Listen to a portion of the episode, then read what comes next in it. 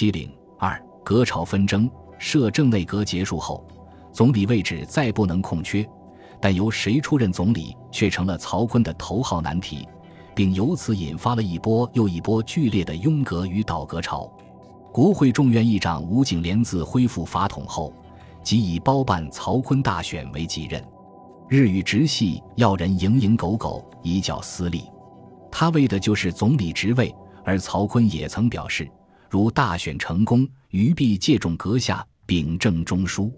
再加有金派的全力支持，吴景莲因此而踌躇满志，内定阁员人选，筹措组阁经费，对总理职位势在必得，每每与人言，恐怕免不了出来牺牲一下。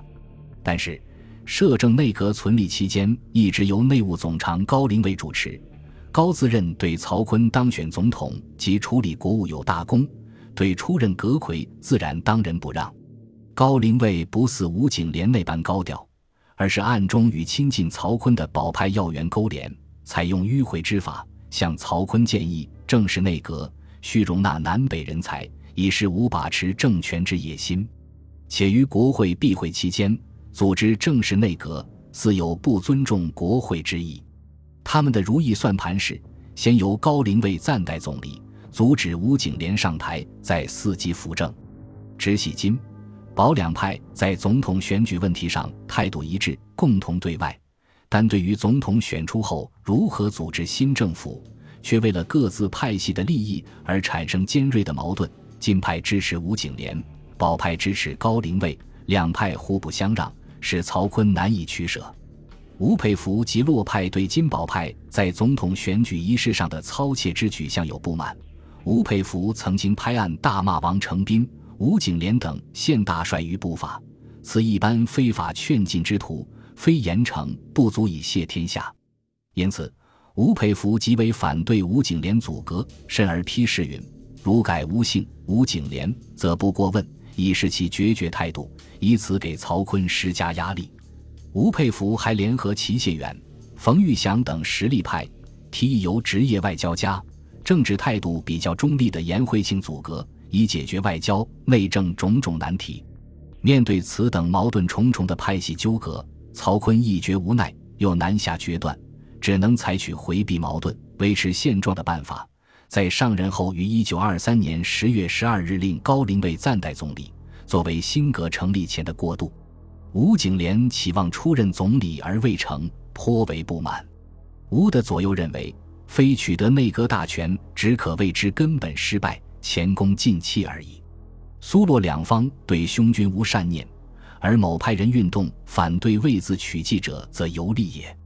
其实所谓旁观者清，早有人告诫吴景莲：曹家成功，兄未必能兼容于直派。官高、临位、吴、玉林、雄。秉齐、王成斌之内讧，即可以测将来兄事成骑虎。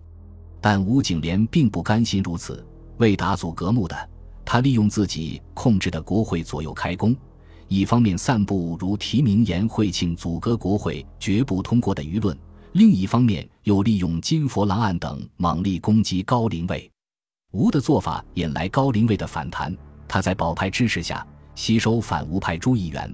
停止各小政团津贴，别令窘迫来归，并成立宪政党，由王玉之任理事长，高龄卫等任理事，以入党者每人每月津贴二百元的代价诱惑议员参加。主要目的则在推倒吴景莲，使兵议长而不可得，丧失国会之地盘。为了推倒吴景莲，保派议员还提出议长三年任期已满，应予改选，以收釜底抽薪之效。吴景莲则依据新宪法提出，总统应在国会正式开会后七日内提出新任总理人选，逼曹锟表态。今、保两派争斗愈演愈烈，令曹锟实在头疼。吴景莲已成众矢之的，仅仅是吴佩孚的反对就难以启用。高龄卫和颜惠庆由吴景莲把持的国会作梗，也难通过。曹锟最后只能决定摒弃吴高而不用。在颜惠庆的推荐下，改请技术官僚，曾在袁世凯时代担任过外交和财政总长及代总理，时任税务督办的孙宝琦出任阁魁。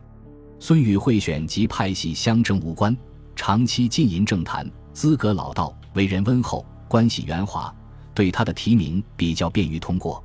十月三十日，曹锟将孙宝琦阻隔案提交国会，金、保两派争斗的战场又因此而转到国会。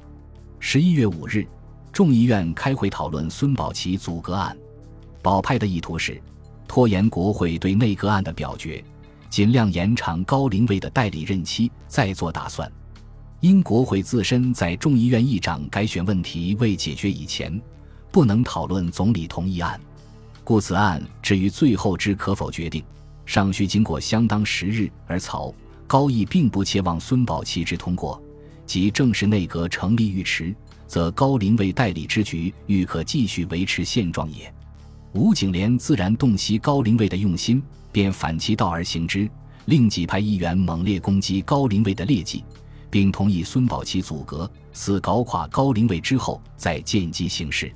当天开会时。吴景莲提议投票表决孙宝琦阻隔案，但反吴议员提出吴景莲的议长任期已满，要求先行改选议长。结果，反吴与拥吴议员均言辞激烈，直至演出全武行。吴景莲亲率院警参与殴击反吴议员，致会议无法正常进行。八日，吴景莲求见曹锟，诉说其帮助大选之苦及始终拥护总统之诚。请曹设法清理院内推翻议长之风潮，曹以院内事无权干涉答之，无悻悻退出。此后，众议院多次开会讨论孙宝琦阻隔案，但皆以拥吴与反吴议员的激烈对峙而流会。十二月十八日，众议院再度开会，拥吴议员借金佛郎案猛攻高龄卫，并提议通过孙宝琦阻隔案。而反吴议员则认为吴景莲已失议长资格，要求他退出主席位置。双方最后大打出手，吴景莲被投掷的墨盒击伤头部，反吴议员多人被院警拘禁并殴打。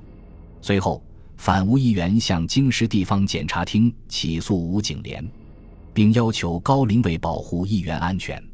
还有人煞有介事地提出，院内屡次飞掷墨盒，意气用事，人人自危。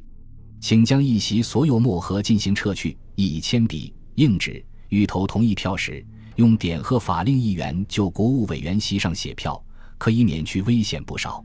十九日，高龄卫下令撤换原派院警，另行派员接替。吴景莲及其同党认为，政府记下如此强辣手段，我方非谋最后办法，则同仁已无在京立足之余地，遂于二十一日离开北京到天津。并通电声明，对于本院职务既不能行使，个人行动亦复失其自由，源于本日往京调养。唯自出京以后，众院一切行为皆属非法。经过此番争斗，本已因贿选而声名狼藉的国会形象更是江河日下。而吴景莲与高龄卫双方互相攻击，大揭老底，也可谓两败俱伤。形象与做派较为超然的孙宝琦得到多数国会议员的认可。一九二四年一月九日，孙宝琦阻隔案在众议院被通过。阁魁争夺在曹锟上任并历经三个月的激烈争吵之后，总算暂告一段落。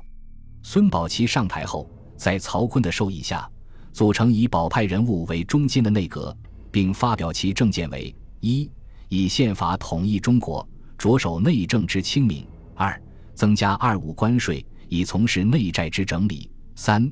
收回领事裁判权，以增加国际之地位。但孙宝琦发起召开的和平会议，未得孙中山、张作霖、卢永祥等反对派领袖的回应。所谓宪法统一，自无可能；增加关税与收回领事裁判权，均需列强点头，诚非短时可办。三月十二日，驻京公使团开会讨论中国财政问题。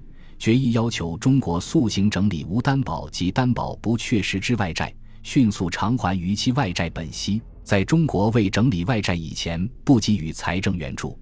列强的态度对北京政府的财政困难更是雪上加霜。因此，孙宝琦提出的三项政见实成空文。孙宝琦内阁面临的最大问题还是财政困难。北京政府的财政从来就是一笔糊涂账。无时不在困窘中度日，而直系当政时期的财政困难尤甚，借债无方，加税无数，只能靠临时借支和滥发钞票维持一时。曹锟上台后，原豫军警及机关满发一个月薪，想做面子，据筹划多日，今日支配军警十成，机关只二三成，大失所望，裁员之节可见一斑。孙革上任时，恰逢一九二四年年关，官吏欠薪无数，支配发放。军警想象现已积欠六个整月之久。他如各军来京所想代表，仍困居旅馆，因川资告罄，均有不能出京之事也。诸宰两院议员遂废，经秘书厅及行政委员会推出所心之代表，向中央屡次交涉，均归无着。就连一向筹款有方、号称财神爷。被曹锟寄以厚望的财政总长王克敏，对此等困境也无可奈何。他就任后，几项筹款计划均因内外反对而搁浅，财政只能靠借支和发钞解决。王克敏又与孙宝琦不甚睦，连日孙请王发院费十万元，王无以应，孙不得已，你自向银行暂借十万，以言于作抵。王亦不允，孙恐不能维持，结果。因院中经费无着，诸事停顿，无法进行，双方的矛盾为革朝重启埋下了根子。本集播放完毕，感谢您的收听，喜欢请订阅加关注，主页有更多精彩内容。